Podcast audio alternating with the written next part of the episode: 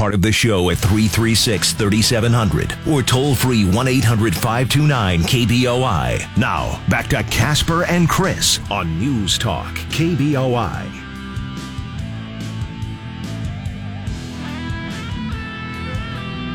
Good morning and welcome to a Monday. Welcome to another week.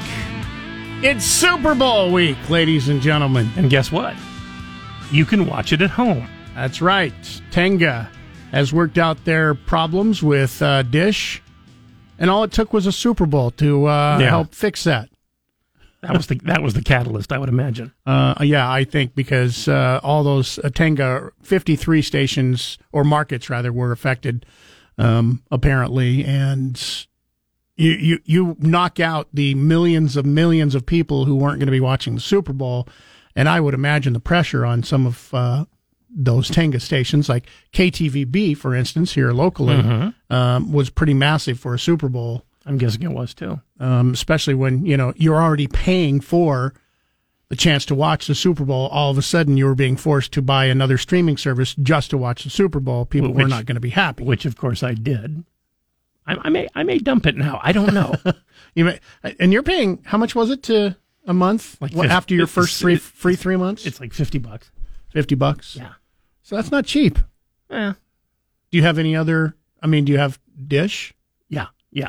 So you have Dish on top of that. So I mean, there between the two of those, you're you're paying well Well, over a hundred bucks. Of bucks. course, I also have HBO Max and Disney and a, a, a few others. Yeah. Uh, Netflix. So uh, one of- again, one of the main reasons Now, that- if I average it out among my family, we're actually paying very little per person. However, I'm the only one paying the entire bill. Exactly. Now, if you could just do that and, and balance that out, um, I would imagine the Yep. Olympics probably had a little bit to do with it too, because oh, the Olympics true. are you know being shown Yeah. on NBC. That's a good point. So And, and it was the day of the uh, Olympic opening ceremony that they uh, finalized the deal. yeah. So in case you haven't noticed as of yet, Di- dish people. Uh, yeah, you, you uh, ha- have a chance to watch Channel Seven again locally here. Um, you'll be able to see the Super Bowl this week. So good news. Um, I didn't realize it until I was going through, and all of a sudden it it, it said that Dish Network or Dish Network has removed Channel 7 and there's a dispute going on. And I would always see that, so I wasn't even going to Channel Seven. I happened to be going through one of the other channels. And said it gave programming for Channel Seven. I go, wait a minute, is Channel Seven back on? Sure enough, and then looked it up, and sure enough, they had You, you know when I discovered it? come to an agreement. Uh, going through my email this morning. Oh, so you didn't even know all weekend? No, because we did the same thing. We just stopped, you know, going going to Channel Seven because there was nothing there. Well, and it sucked because I, I missed two Sunday night football games that the Seahawks played in. Mm-hmm. Um, you know, so the NBC gets plays the Sea or plays Sunday night games. That was the main. Re- that was the main reason I ended up with YouTube TV, though, was to get Was NBC. to get the- yeah. and you know now there's really no advantage to it. I wonder, and I don't know if we'll if we'll ever find out. Um, I mean, because there's a lot of KTVB is the highest rated local station as far as news is concerned. I mean, by a whole bunch. I mean, it's not even close. Um, second and third place. I, I I'd be curious because this went through one of the ratings periods. Um, I think their rating period for Nielsen is in November. Oh yeah, it, it'd be.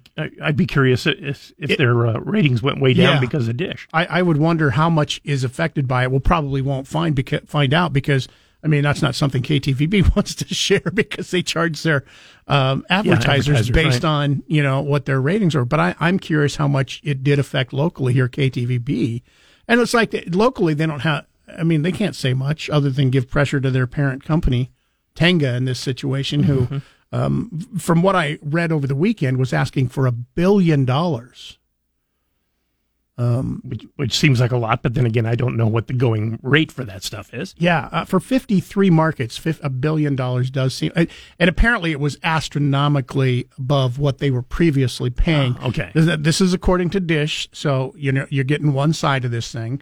Yeah, I And- noticed in Dish's explanation they they rarely looked at it from the other people's point of view. No, um, and, and I mean you could you could say the same thing about Tegna didn't look at Dish's side of view either. Uh, but I never saw any of their notices. Um, Dish, so- I saw it, you know, like for days after day. Yeah, and, and and Dish and Dish said, "Hey, if you have questions about this, call you know your local you know, NBC affiliate, and they can answer their side of that. Um, Adapt a surly attitude, and then uh, tell them what you think of them. And, but- and and that's of course the person who answers the phone gets the brunt of it all. The other thing that uh, Tegna was saying is the reason that they were asking for so much is because um, these markets are up for sale. Tegna has put their Stations. their stations in those 53 markets up for sale, so they want to have the most money coming in because they can charge more money for the sale of the uh, company if they do that. So I don't know if that's true or not, but that was uh, all water underneath the bridge because we It's now have on. Channel 7 and the next thing that I want to watch of course is the Super Bowl which is coming up this coming weekend. You guys watch uh, Law and Order SVU or Law and Order uh, no. organ- Organized Crime? When you say you guys, uh, if you're including me, no. Oh, okay. My wife, however, does, but she doesn't watch first run. She doesn't like the first runs. She only likes the reruns, which is weird. Interesting. Yeah, she she just likes the reruns. She doesn't like the first runs. Just strange as heck. But I guess it's her TV. Uh, Well, you yeah, know, I rights to watch the way she wants. I imagine I don't, so. I don't argue with her. Our phone lines are open this morning 208 336 3700, pound 670 on your Verizon Wireless. Um, we'll get you uh, updated here on uh, some of the Olympics and the Olympics we'll be talking about. Update on local Olympians. There are a few local Olympians, one from Meridian, who is going to be uh, taking part in the Olympics coming up. We'll uh, tell you about that. Plus, there is one already. Um, she's from Sun Valley and is doing fantastic as Oh, uh, USA tries to uh, go after the gold again after winning in uh, North uh, South Korea just a couple years ago. Mm-hmm. So uh, we'll give you an update on that coming up here for you this morning. Boise State is off the schneid. They're back on another win streak. One in a row. one in a row. Yay! Thank goodness for San Jose to make us feel uh, yeah. Although that game was a large little bit and sloppy. powerful. Well, yeah, it was a little sloppy, but they, I mean, they still won very easily. Yeah, they won by like what, fifteen or sixteen Yeah. points. So, well, yeah, we'll talk about that a whole lot more uh, on the way for you this morning. Like I said, our phone lines are open. If you want to take part in the show, please feel free. You can also email Chris at KBOI.com and Mike at KBOI.com. Speaking of sports, time for our first update on what's going on in the uh, sporting world with Rick Worthington. It's brought to you by Fat Guys Fresh Deli in Meridian, the place to go for lunch. Monday through Saturday, they're open up. 10.30 today. Get in, find out why they're so good. Good morning. Anybody else have football withdrawals yesterday? There actually was a football game on. If you're big on exhibition football, well, you probably watched the Pro Bowl. Stefon Diggs had himself a touchdown and helped the AFC get a victory over the NFC yesterday. Here's the snap. To hand it to Najee Harris. Now flip it to Stefon Diggs, who's looking to throw. Now he's to tuck it and run. He's got wide open space, and Diggs cruises into the end zone, points at his brother on his way in for the touchdown. Stefon Diggs with a four yard touchdown run. He wanted to throw, saw things open up, took off. And Trevon, his brother, was at about the one yard line, and Stefon just gave him the point and said, I'm taking it in for six. The AFC went on to win the football game. No big deal since it was an exhibition game after all. But there was something that happened after the game. New Orleans Saints running back Alvin Kamara, who was there for the Pro Bowl in Las Vegas, was arrested on battery charges. Police say they were dispatched around 6 p.m. on Saturday night to a hospital where a person had reported a battery at the nightclub. Police said detectives determined the victim was battered by Kamara. After playing and making four catches for 23 yards for the NFC in Sunday's Pro Bowl, Kamara was then taken into custody and is staying right now at the Clark County Detention Center. Good chance that he'll bail out later today. I'm Rick Worthington. Tonight at 10, it's Michael Knowles. Now back to Mike Casper and Chris Walton. This is Casper and Chris, live and local on News Talk, KBOI. 622. He is Chris Walton. I'm Mike Casper. Phone lines open 208 336 3700 pound 670 on your Verizon Wireless. If you want to get through to us this morning, you can also email Chris at KBOI.com.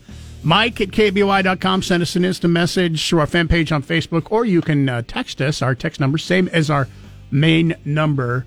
Uh, another sporting thing that uh, we'll, we'll probably get into a little bit later this morning is uh, former uh, Boise State football coach Bryan Harsin, apparently on the uh, hotter seat than anybody ever expected after a six and seven season At Auburn, yeah. at Auburn. Um, apparently a decision is going to be made sometime this week on whether or not he will keep his job or not. Wow, one year.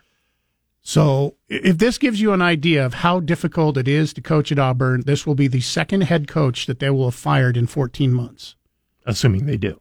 assuming they do. I don't think he can keep his job.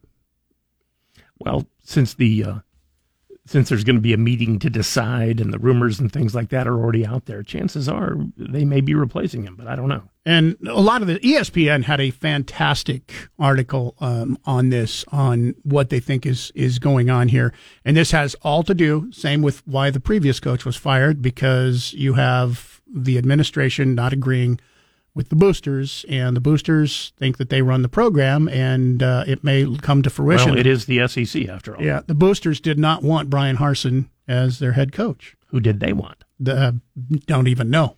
They just Let me guess. want their- Bryan Harsin. Let me guess. Their answer is somebody who would have won more games. Yeah, the administration. Uh, this was their hire. They said that they were going to make the decision, and there was not going to be the uh, boosters' decision. So um, you've got kind of a chasm there at technically, Auburn. Technically, it's never the boosters' decision. However, in the same way that it's uh, never a rich person who's you know uh, donating to a congressman's fund, Um, it's never their decision no. either. Now, is yeah. it? Um, Not and, and, and in this case, um, the boosters are super, super, super powerful when it comes to Auburn. Mhm. Um, but I, I don't, I don't know. And ESPN said, you know, s- same thing that they don't know how he can keep his job based on just on what's going on because he doesn't have the support of the boosters. He's the administration, if they don't support him, and you know, if Yeah. there's a, hundreds of millions of dollars at stake here from boosters, About about three the more administration is going to probably side with them too. about three more touchdowns, and they would have won like nine games.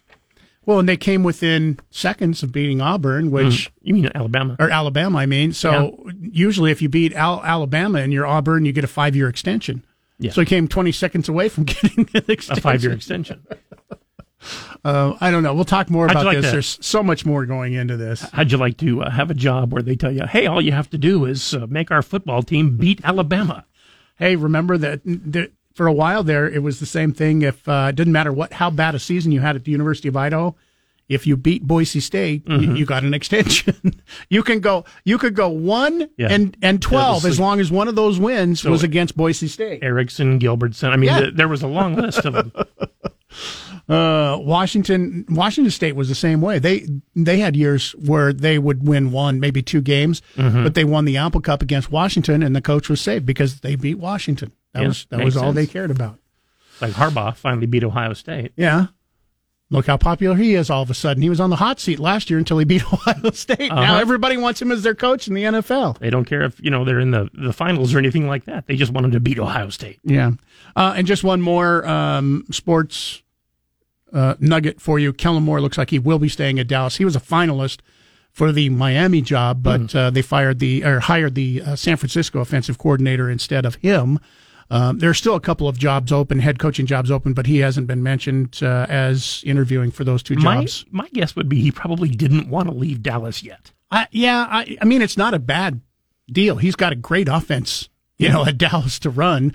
Um, you know, so it's it, it's a win-win situation for him. He either could take a uh, decent job as a head coach if it was offered to him. If not, he still had a place to go. And Jerry Jones wanted him back, so um, he's not he's not in a, a, a non-enviable situation. That's that's for sure. KBOI News Time six twenty-seven. Broadcasting from the Empire Title Studios, we are News Talk, KBOI. 634 coming up here for you uh, this morning. Might want to lock in your speed dial 208 336 3700, pound 670 on your Verizon Wireless. Not just so you can get through to talk to us and take part in the show, but because uh, you want to do some winning coming up here this morning. Uh, we've got a chance for you to pick up Chancellor's Valentine's Day ball tickets coming up at the Riverside Hotel coming up this Saturday night. By the way, guys, Valentine's Day is Monday. Yeah, next Monday. Yeah, not today, next Monday. So if you had forgotten about it and you don't want to make that stop at a gas station on your way home to try and pick up a single red rose of whatever's left over, at the gas station. Not that there's anything wrong with it. You, You know what's- want to start you- planning right now. Uh, one week till Valentine's Day. You know what's difficult to get? Dinner reservations. Yeah, even even now. Um, we also have, speaking of dinner reservations, dinner from one of the best places in the uh, Boise area that you can go to, Lock, Stock, and Barrel. $50 gift certificate we'll give away this morning. That, by the way, is ahead of our sweet deal coming up here this Friday morning. Sweet deal. This is the fastest sweet deal yeah, that we, we- have had sell out ever in history. We assume it'll it'll go under two minutes. Yeah, uh, in the past, we base that on the past because it's always in the last two or three have been under two minutes. So we'll have a chance for you to uh, bid on that It's coming up once again this coming Friday morning, nine o'clock sharp. You can go to kboi.com, click on the sweet deals link, get in on that half price deal, twenty five bucks for fifty dollars. Which, by the way, fifty bucks will get you a meal for you and your guests at. Uh, Lock, stock, and barrel. So just be uh, ready to play. We'll uh, get to our Casper and Chris damn near impossible question. That's how you're going to win. That's on the way here in about 20 minutes. Remember, if you missed any part of Casper and Chris this morning, check out their podcast on the KBOI app or on KBOI.com. Now back to Mike Casper and Chris Walton. This is Casper and Chris, live and local on News Talk, KBOI. 641. Update on a uh, story, breaking story that we uh, had for you on uh, Friday morning. Rick Worthington had broke in just before the uh, end of the show, said that there was uh, some police action going on in the uh, protest, homeless protest going on in downtown Boise. Idaho State Police uh, had arrested four people at the protest that has been going on for weeks at the Idaho Capitol Mall. What was the charge? Um, three people were arrested uh, for outstanding drug related warrants, and a fourth for a probation or parole violation. So basically, warrants mainly. Yes. Okay. Authorities also seized possessions and issued eight warnings. Items seized include sleeping bags, propane tanks, pillows, and drug paraphernalia. So they must have asked everybody for ID and then and then run their names. Yeah. I, I would guess that would be the only way that you would probably know that warrants were issued for some of those people. Uh, Idaho authorities maintain that by law, camping is not allowed at the site because it is state property. Idaho Legal Aid has pushed back and said Idaho State Police are violating protesters' rights. A court ruling after the Occupy Boise movement back in 2011 concluded that people are allowed to demonstrate in tents, but they are not allowed to camp there. It can be an intense demonstration. A ruling in 2019 found that people experiencing homelessness cannot be cited or arrested for sleeping outdoors on public property if there isn't available shelter space. Police said that they checked to see if shelter beds were available on Friday before searching the demonstration site and were told that there were That's beds true. available. There was, there was nobody protesting because of the the lack of shelter space. Right. So if you're wondering, you know, how can they go in there and take sleeping bags, propane tanks, pillows, and well, drug paraphernalia doesn't have to do with camping, uh, but those th- those things, those particular items, um, are camping items. So you can have a tent, you just can't you can't sleep there because it is public property, and you're not allowed to sleep there because of the ruling back in 2018 that said So if you're able to stay up all night, then you're fine. I believe so, as long as you're not camping. Yeah, Or as, sleeping. as long as you're not sleeping, as long as you're not camping, then uh, you're perfectly fine. Then it then it is a protest or or a demonstration based on on Okay. ruling back. in I will remember that if, if I ever decide to uh, go that route. Other uh, news for you. This is kind of cool. Um, Got to say kudos to a couple Ada County deputies, Deputy Dylan Sklar and Sean Dalrymple. Were uh, driving on East Pine Avenue in Meridian. They saw a black SUV lose control at about six o'clock yesterday morning. Vehicle went over a curb straight into the ice-covered pond at Pine and North Eagle Road.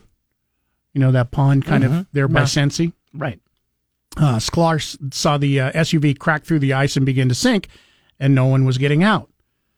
So the uh, two of them took off their um, weapons and all their items and jumped in, swam to the vehicle. They were able to pull a 51 year old woman through the uh, driver's side window, brought her to shore where paramedics were waiting. Woman was treated at local hospital for what appeared to be non life threatening injuries. Temperature, by the way, outside at the time was 23 degrees.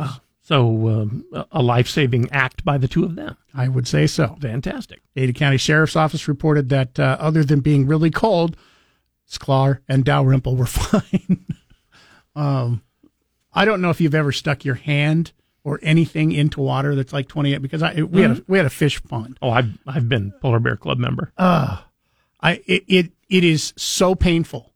I mean, it physically is hurtful to stick your arm or anything in like that, and, and the, the fact that you jump in and you, gotta- you like you said, you've done that before. Yeah, I got a big laugh uh, when I was joining the Polar Bear Club for the first time because I jumped in, and then I jumped up, and of course, the first thing on your mind is to say something profane. um, and I looked around at all the people, and I said, "Gee, I wish I hadn't done that." KBOI News Time 645. Let's get a check on what's going on uh, with sports once again. Brought to you by Fat Guys Fresh Deli. Get into uh, Fat Guys today. They're just off Wells Avenue in Meridian. Boise State basketball fans can be excited about the Broncos getting back on the winning side after they bounced back with a 76 to 60 win over San Jose State over the weekend. Boise State had a 14-0 run late in the first half and a 10-0 run to open the second half. Tyson Degenhardt's career high 23 points was the highest for a Bronco freshman since 1994. Coach Rice credited him with getting the team going. Tyson, his feel for the game, his you know, he made some hustle plays when we weren't didn't look like we were playing that hard and he he kind of made us all step up. Abu Kigab had 18 points and 11 rebounds, plus a career high five steals. Up next for the Broncos, UNLV at home on Friday. Bob Beeler, News Talk KBOI. Other games played in the Mountain West over the weekend. UNLV drops one to Utah State. The final score in Utah was 90 to 75. And New Mexico goes into Air Force and gets a victory 91 to 77. There were two games played last night. San Diego State at home defeated Nevada 65 to 63 and Wyoming they remain tied for first place with Boise State after eking out a victory against Fresno State 61 to 59. I'm Rick Worthington. Download the 670 KBOI app for your smartphone for free. Now back to Mike Casper and Chris Walton. This is Casper and Chris, live and local on News Talk, KBOI. On the way for you this morning, you want to stick around uh, before 10. We will have a chance for you to get uh, Chancellor's Valentine's Day Ball certificates. This gets you into the Riverside Hotel this coming Saturday night for the uh, Chancellors who will be playing live music. So they'll be dancing, they'll be partying, they'll be fun. Probably 50s and 60s music mainly, but you never know. Uh, anyway, you can win those tickets coming up here this morning, so stay right where you're at. Be ready to call 208 336 3700 or pound 670 on your Verizon Wireless. It'll come sometime before 10 o'clock. Coming up after 8 this morning, $50 gift certificate to Lock, Stock, and Barrel can be yours if you can answer our Casper and Chris. Damn near impossible question brought to you by Berkshire Hathaway Home Services, Silverhawk Realty, a local company with the global network for all your needs in real estate. Call 208 888 4128. Our question today has to do with football. Who has the second most receiving yards in NFL history after the age of 40? After the age of 40. Second most. I'll give you the first most. People probably can guess this one. Jerry Rice, after turning 40, mm-hmm. had 2,169 yards. Second place is a way, I- I- ways behind that. I guessed and didn't even come close. Stick around after eight. Day from 10 to 1. It's Dan Bongino. Now back to Mike Casper and Chris Walton. This is Casper and Chris, live and local on News Talk, KBOI.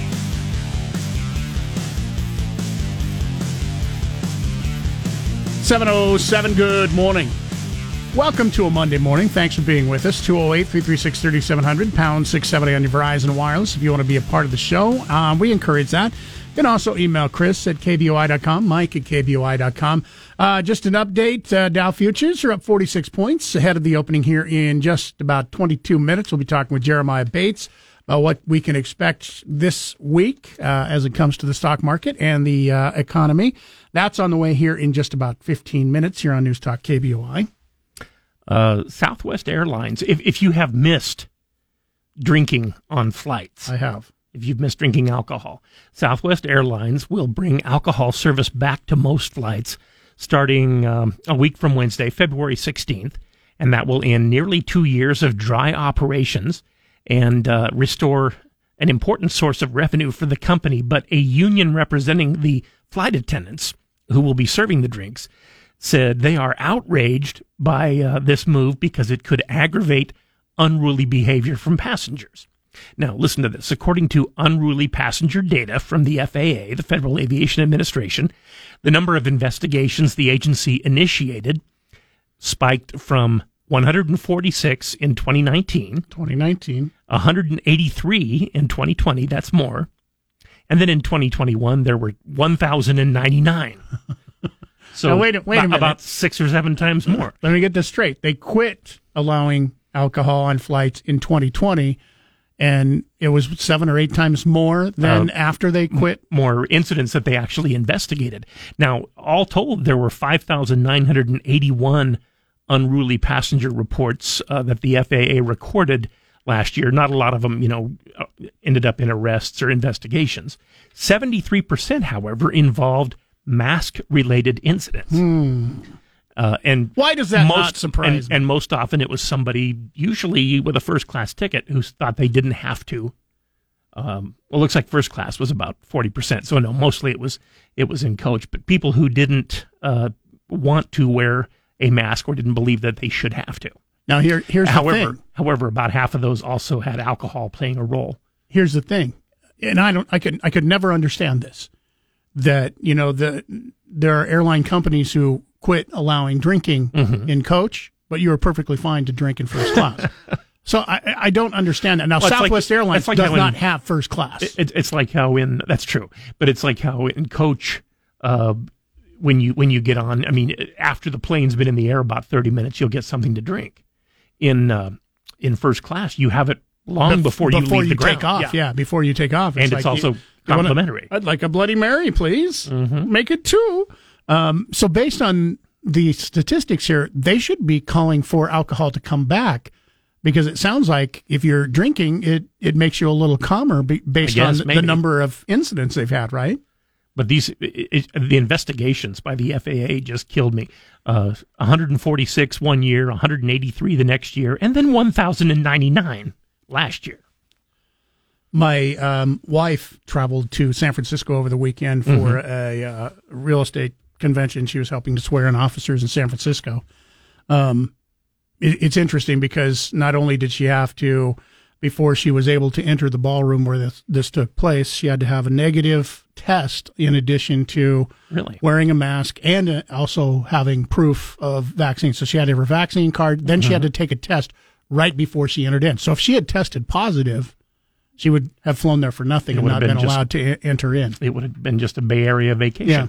Now she flew back, and I didn't check with her on what airline she flew back on, but she ran into one of those people. Um, she's sitting at her, you know, minding her own business in her seat and drinking coffee and, and listening on her headphones. And she's like drinking coffee and has her mask down um, to drink her coffee. And somebody hits her on the shoulder across the aisle and said, "Can you please put up your mask?" Oh, so not a flight attendant. Just, no, not just just a Karen sitting across the street from her, across the aisle from her.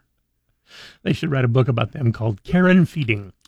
I'm just like you're so much nicer than me because I and which could be the reason why so many people on airline flights uh, get into trouble is stuff like that and not minding your own business. Uh, I and, and like I said, I could get it if she's just sitting there with her mask down, not doing anything. she's drinking coffee, and this woman was upset because she had her. I don't know how you drink your coffee with your mask up, but apparently this woman thought you could. I'm really good at minding my own business.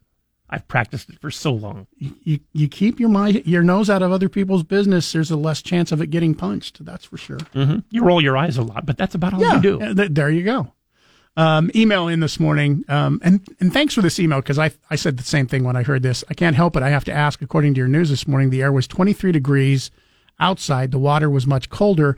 Wouldn't we call that ice? I'm having a hard time picturing water colder than 23 degrees. Help me out here. What am I getting wrong? No, you're right. If the water was colder than 23 degrees, it would be frozen solid But which it which it wasn't. So water Yeah. water is above freezing. Anything below freezing becomes ice. But yeah, water it's still cold.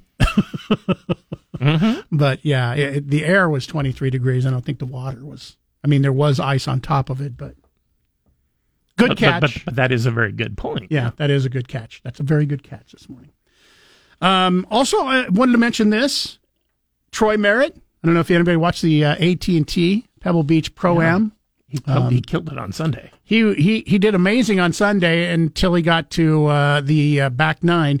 For a while, he was in first place at 18 under, and then uh, in the back nine, he got a bogey and then a double bogey that kind of took him out of contention for first place.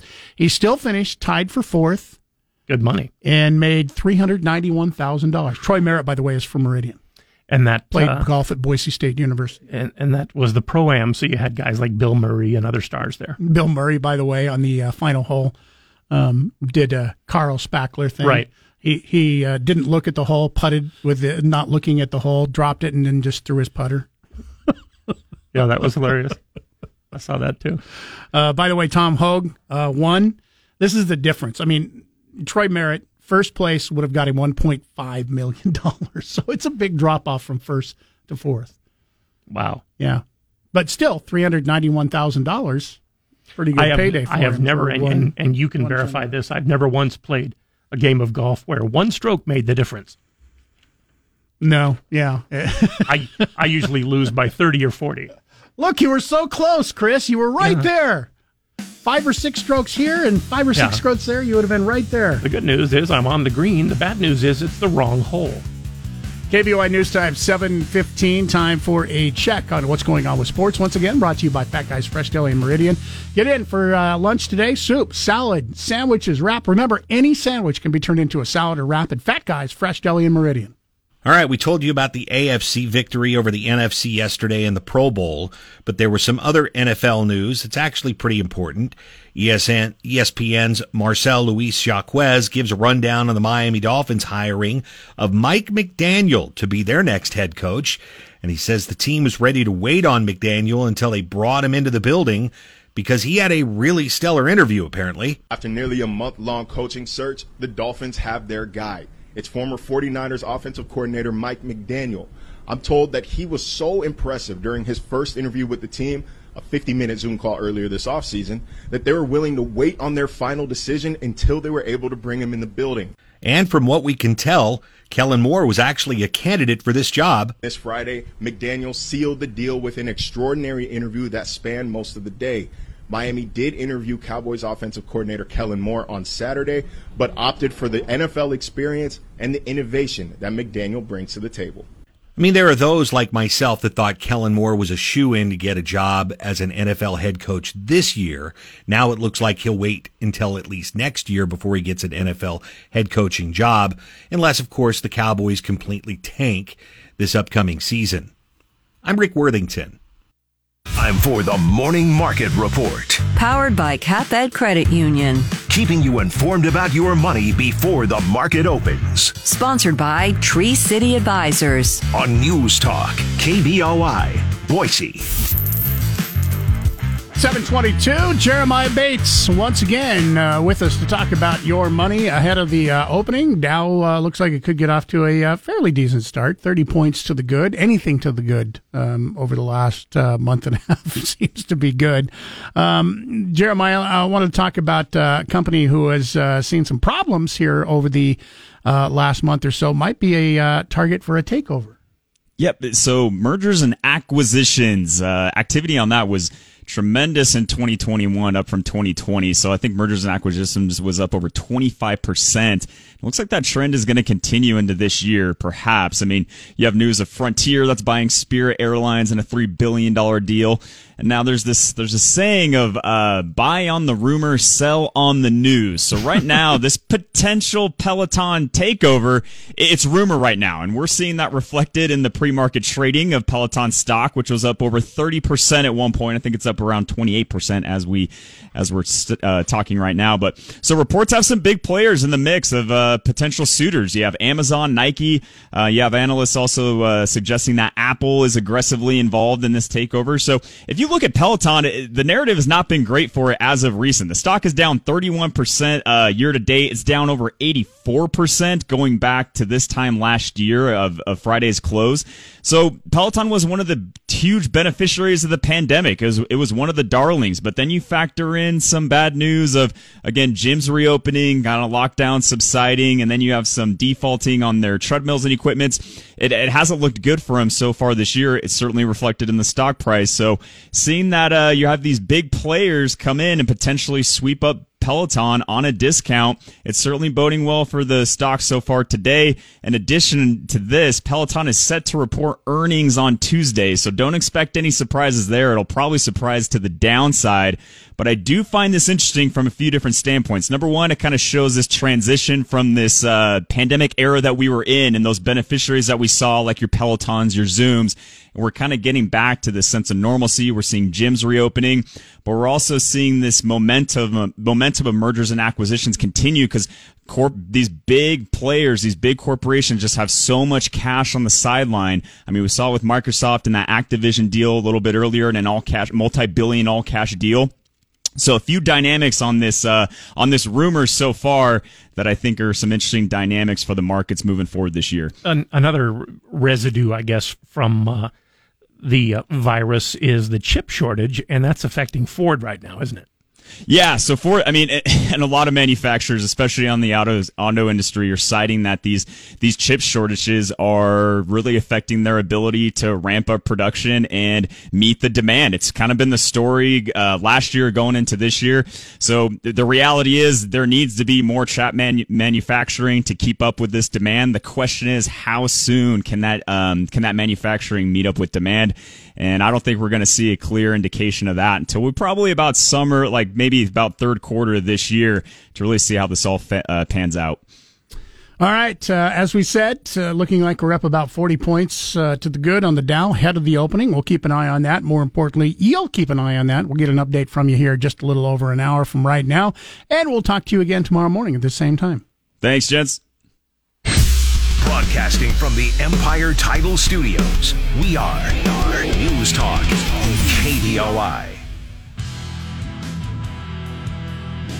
Well, that didn't last long. Dow officially opened instead of being 30 points up, 30 points down. Six, Oh. 60 point change in just a uh, short amount of time, unfortunately. It's only 30 points. too too bad when uh, it's real, it doesn't live up to our Oh, expectations. I know. Guess I'll take my money and bet on the Super Bowl. Have just as good a chance of winning there, I'm guessing. Actually, technically, I'm I'm somewhat pessimistic, so I, I imagine it does actually meet my expectations. Um, if you want to get expectations met, and maybe you're searching for something for Valentine's Day, which, guys, by the way, that's coming up a week from today. Um, we've got a uh, Chancellor's Valentine's Day Ball gift certificate for you and a guest to uh, head to the Riverside Hotel this Saturday night. You got live music, you've got dancing, you got partying. Caller number six right now will take care of your uh, Valentine's Day uh, needs, at least for Saturday night which, you know, since Valentine's Day on a Monday, I think I count that as Valentine's Day. Chancellor's Valentine's Day Ball. Gift certificates right now. Get you in for free. Riverside Hotel. Caller number six, 208 336 3700, pound 670 on your Verizon Wireless. Caller six, dial carefully. Good luck. 670 KBOI on Alexa. First say, Alexa, enable the 670 KBOI skill. Then, when you want to listen, say, Alexa, open 670 KBOI. Now back to Mike Casper and Chris Walton. This is Casper and Chris, live and local on News Talk, KBOI. They've become relatively regular occurrences, especially since masks have been required on board. Unruly passenger cases have exploded since the beginning of the pandemic. Now, in a letter reviewed by ABC News, Delta Airlines CEO Ed Bastian is asking U.S. Attorney General Merrick Garland to put unruly passengers who are convicted on a no-fly list that would bar them from flying on any U.S. airline. Currently, unruly passengers are barred from flying on that airline. Delta says it has banned 1,900 passengers for refusing to wear masks on board. Alex Stone, ABC News. We were talking about this a little bit earlier this morning that um, flight attendants for Southwest are livid that uh, Southwest is going to start selling alcohol on their flights again. Yeah, nine days from today, they'll start it up again. However, I mean, when you look at the numbers, um, it's when they took alcohol away that people started to get it more and more unruly. Mhm. I don't know if one has any, you know, causation and effect here. You never know. I mean, people uh, people who need to drink in order to fly uh, have been doing it in the airport before they leave. and, and that that brings about situations like where you know somebody misses their call because they're in the bathroom. but it also makes a few people get on the airline drunk. Um, your thoughts? What do you What do you think? I I personally don't have a problem if you have caused a ruckus enough to get a flight canceled or to have to return to the airport or have to be physically taken off an airplane by police that you get put onto a no flight Yeah, list It's- and never get not- to fly again. I don't have a problem with that. it's not for being irritable uh, or you know saying something rude or, or anything like that. It's for really unruly behavior when you've been corrected uh, by a flight attendant who, by the way, is uh, in this particular case a federal official when they're in the air.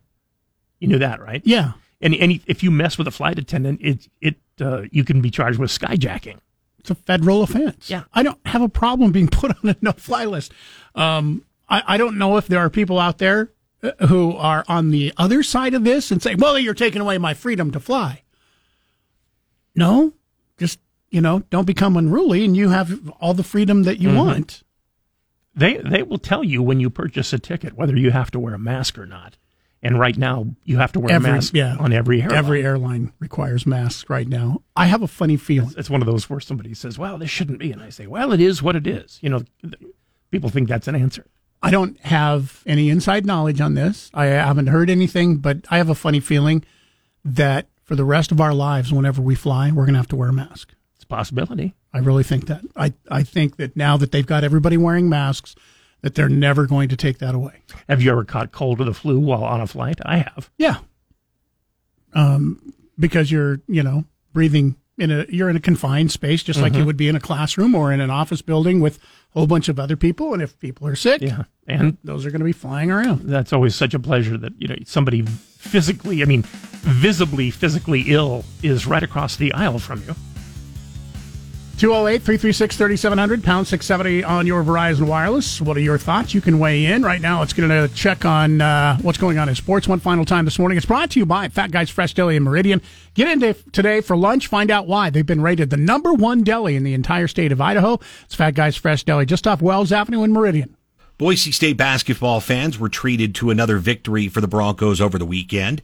The Broncos are now 9 and 1 in the Mountain West and remain in first place after their 76 to 60 win over San Jose State. Bronco freshman forward Tyson Degenhart posted career highs in points with 23 and rebounds with 8 and sparked the win. He talked post game about why he had the big game. I think that my teammates trusted me to make the right plays, and the plays were there for me. Uh, you know, we are a little slow at the start, and I tried to be a little aggressive and get it into the middle of the zone and um, attack the rim, and that got us going. And then the three started falling after that. Abu Kigab had a double double with 18 points and 11 rebounds, and also a career high of five steals. The Broncos get a break, not having to play again until Friday night at home against UNLV. Bob Behler, News Talk, KBOI. The Broncos are tied for first place. Uh, Wyoming did play over the weekend. They eked out a victory on the road at Fresno State, 61 to 59. San Diego State on Saturday night was also a winner at Nevada, 65 to 63. Two other games to mention. Utah State, a big winner over UNLV, 90 to 75. And New Mexico goes on the road and beats Air Force 91 to 77. I'm Rick Worthington. And Shapiro this afternoon at 1. Now back to Mike Casper and Chris Walton. This is Casper and Chris, live and local on News Talk, KBOI.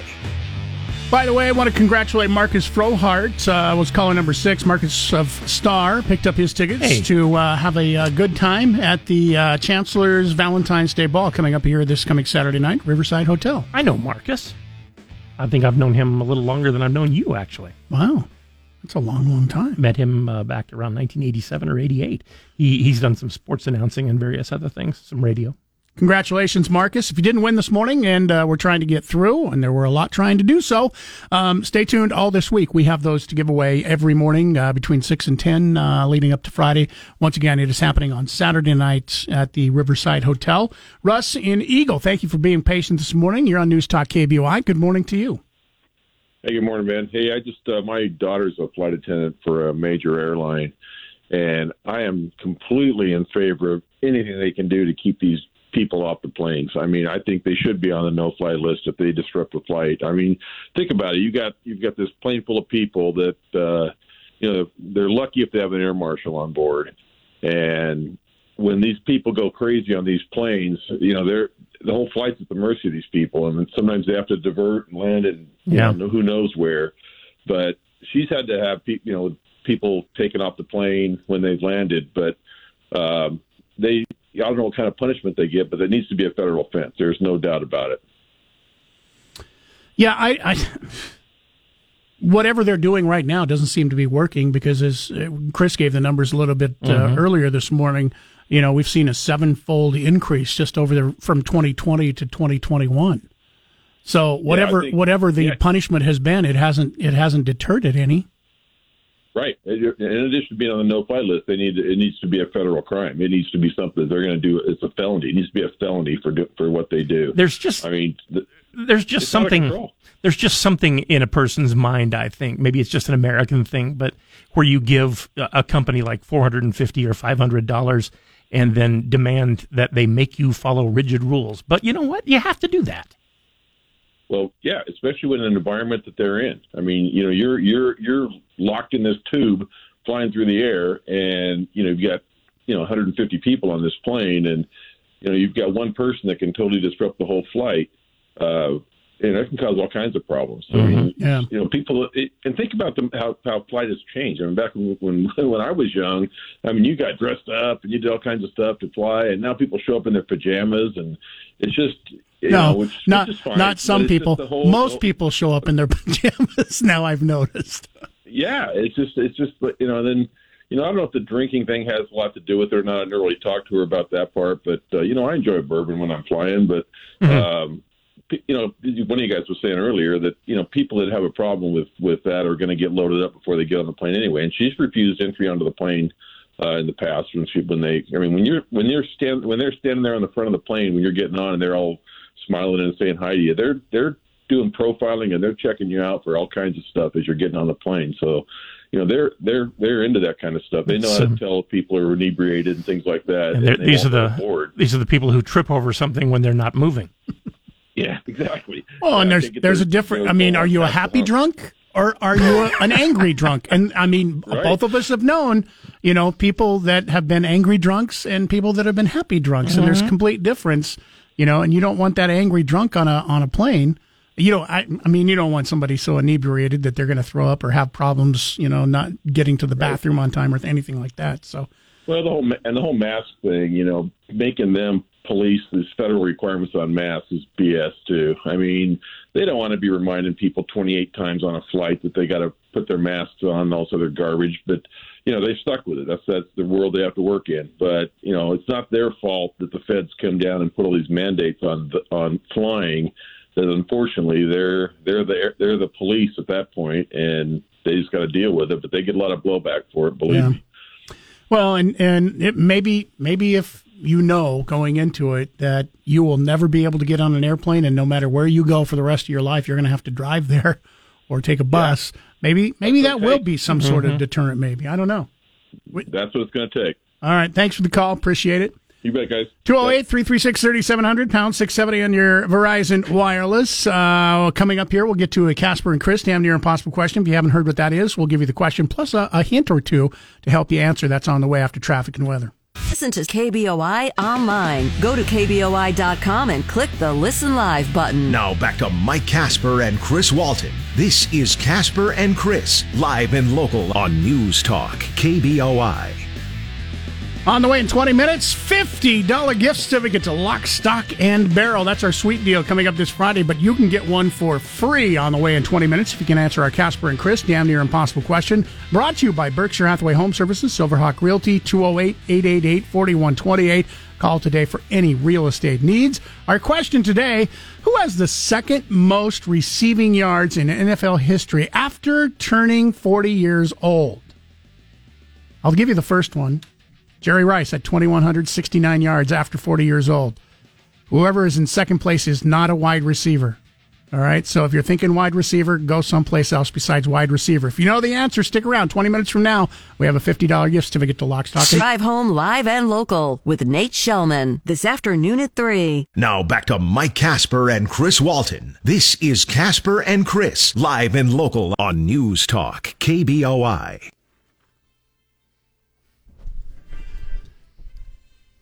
One of the uh, channels that we watch here in our studio happens to be the Olympics. Biathlon going on right now. We're watching it. That's uh, where they, they ski and shoot and ski and shoot. And uh, we'll need these people if we're ever attacked at Lake Placid or Squaw Valley. or Sun Valley for that matter. Yeah, exactly. Um, we're watching it live. We're not going to give uh, anything out because it's replayed and a lot of people watch it on NBC, um, which will happen tonight, which Mhm. you can do it now locally on KTVB because Dish Network and um, Tegna have uh, got their dispute. They kissed and made out. up. Yeah. Hilary Knight of Sun Valley scored two goals yesterday to help the U.S. women's hockey team rout Switzerland by a score of 8 to 0. Really? She's competing in her fourth Olympics. I, don't- I had only heard that they won. I didn't know they won 8 nothing. Eight oh, they have absolutely annihilated their competition so far. Uh, so far, they have uh, played Russia and uh, Switzerland and Finland, and their combined score is eighteen to two. Wow. They've outshot their opponents opponents one hundred and seventy seven to thirty six. However, things get serious now. Canada is who they will play um, tonight, 9 10 p.m. Mountain Time, which will be tomorrow, um, China time. U.S. and Canada are expected to meet in the gold medal game again, as they have in the five of the six previous Olympics since women's Yeah. hockey became part of the competition. a few years ago, Canada won the men's hockey gold medal, and uh, they they asked uh, one of the guys on the team if they were going to make a movie about this team, and and he says, "Oh no, when Canada wins the gold medal, it's not necessarily a miracle." Uh, Cynthia Knight, who, by the way, is from Sun Valley, um, having a really good Olympics. She scored five points uh, already, and that puts her in a total all-time high for women's hockey of uh, fifth place Wow. for, U- for U.S. women's hockey. And she still has quite a few more games to go in this Olympics. Plus, if she decides to play in the next Olympics, um, tonight's game, by the way, is uh, with Canada. As I mentioned, those are the two teams that are expected to meet for the uh, gold medal. And tonight, that game will be on uh, USA Today Network if you want to watch it. Two former members of Boise Steelheads minor league hockey team are also playing in these winter games, which is kind of cool.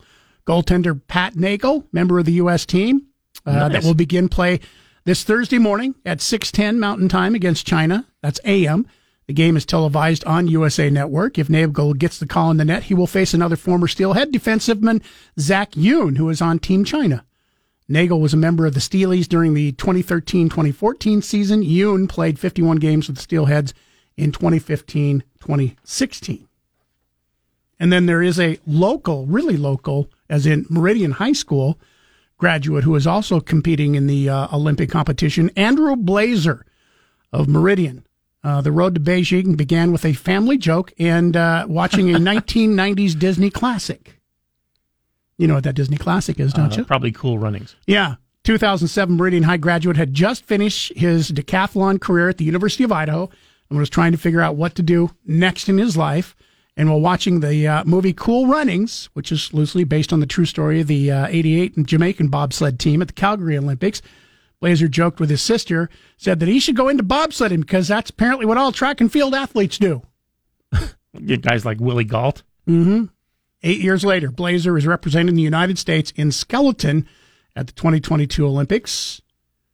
Blaser will start competition with the uh, first and second heats of men's singles event, which begin uh, at 6:30 p.m. Mountain Time a- on Wednesday. As a decathlete, I mean, he was obviously a good all around athlete, but he just seems to be one of those guys like Michael Jordan that if he takes up a sport, he's going to win. Yeah. According to NBC Sports, Blaser is one of three Idaho natives who are competing for Team USA over the next couple of weeks in Beijing. Hailey native Chase Josey will be competing in the men's snowboard halfpipe. We just told you about Hilary Knight uh, from Sun Valley. She's looking to uh, get another gold medal in women's hockey. And then, of course, um, you have uh, Meridian High graduate Andrew Blaser. So Mhm. good luck to uh, all of those. Um, we will keep you uh, updated we we won't ruin things for you because, as we said, the Olympics are currently going on in China because they are uh, ahead of us. So um, live action is happening now, but uh, it will be replayed during the evening times um, on NBC. And as you mentioned, hockey and things like that, USA um, Yeah, you can sports. you can really keep up with the Olympics just watching in prime time. Yeah. 208 336 3700, pound 670 on your Verizon Wireless. Um, got some emails in to uh, get to. Um, one of those says, Hi, Mike and Chris. I listen to you guys every morning. I was glad to hear you bring up the homeless issue this morning. My family and I were driving downtown this weekend, and as we drove past the tent city near the Capitol, we were shocked. Having come from Orange County, California, we have seen the massive tent cities that were built up around our libraries and such, so we could not even visit it or near Angel Stadium on the freeway. I Hmm. agree. We cannot let our city get like Portland or one of those other cities. The bigger problem was when we showed uh, slowed down near the stoplight. Two of the people who were living in the tents rushed up to our car that had our entire family in it, including my three children. They are being they were being aggressive and making our city unsafe. I know we have a housing problem, probably because of all people moving here, but I moved here so that I could make it better life for my family. The homeless encampments are a problem, but also safety issue, as we will, I'm sure, start to see needles, drug paraphernalia, some I mean, inappropriate activity going on down there. Like I said, they rushed my car when we were doing nothing but driving by. Did- okay, they, they, they rushed it. Did they do anything else? Like I she didn't say. ask for money or something? I think this would be something good for you guys to discuss at length with your listeners because no other media outlet here is really talking about it and they're making the people who don't like it seem insensitive and wrong. We can't let these tent and homeless encampments take over our beautiful downtown area and our beautiful state buildings. I know homelessness is an issue. We need to address home prices, but we have to stop this before our city turns into another dump like Portland, San Francisco, and like Venice has become. Thanks for hearing me out. That's Holly and Boise. All right. 208 336 3700, And I pound guess 670. And I guess they cleared them out of there, didn't they? They didn't clear them out. Some of them. Tents are, tents are still there. They arrested a few. They arrested a few who had outstanding warrants, drug paraphernalia. Um, the tents are still there. They got rid of propane tanks, sleeping bags, things like that, because you're not allowed to camp, but you are allowed to protest. Um, we can talk more about this coming up after uh, 9 o'clock uh, on the way for you. We've got uh, Bronco Monday, Bob Behler with us after bottom of the hour. And coming up next, we've got a $50 gift certificate to Lock, Stock, and Barrel with our Casper and Chris damn near impossible question after Bronco Sports today. For your Google Play, simply say, Hey Google, play 670 KBOI. Now back to Mike Casper and Chris Walton. This is Casper and Chris, live and local on News Talk, KBOI. All right, Casper and Chris, damn near impossible question up for grabs today. And as a matter of fact, every morning, all week long, we have a $50 gift certificate to Lock, Stock, and Barrel. Paula is going to get the first crack at it. Paula, the uh, person with the most receiving yards in NFL history after turning the age of 40 is Jerry Rice with 2,169 yards. Our question today is who has the second most receiving yards after turning 40 in the NFL? I believe it's Tom Brady. Your belief would be correct. All Now, right. Tom Brady. Do you know for extra credit? Do you know how many yards he had? Six. Six whole yards. That is correct. How crazy is that? Does that number one has 2,100 yards. Number two has six really tells you how great Jerry Rice was, yeah. really was, doesn't it? Not how Yeah. good Tom Brady was as a receiver, just how great Jerry Rice was. Paula, congratulations! You got yourself a fifty dollar gift certificate to Lock, Stock, and You know, Barrel. It's funny. He has more uh, Super Bowl wins than he does yards uh, receiving. It, it was just shocking to hear that he had, you know, that many yards, period, let alone after the age of 40. But um, I think that probably comes on one reception. Oh, I'm sure it does. Yeah. Congratulations. Hang on the line, Paul. We'll get some information from you. Uh, don't forget, we have Lock, Stock, and Barrel all this week that you can win. So if those of you who were uh, waiting, trying to answer the question, don't worry.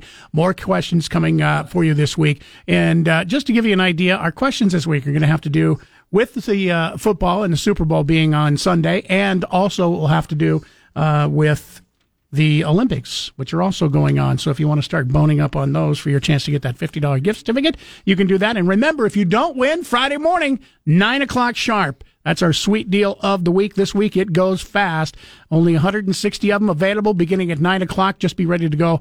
KBOI.com just before 9. Click on the sweet deal link and you can get in on that $50 gift certificate for only 25 bucks.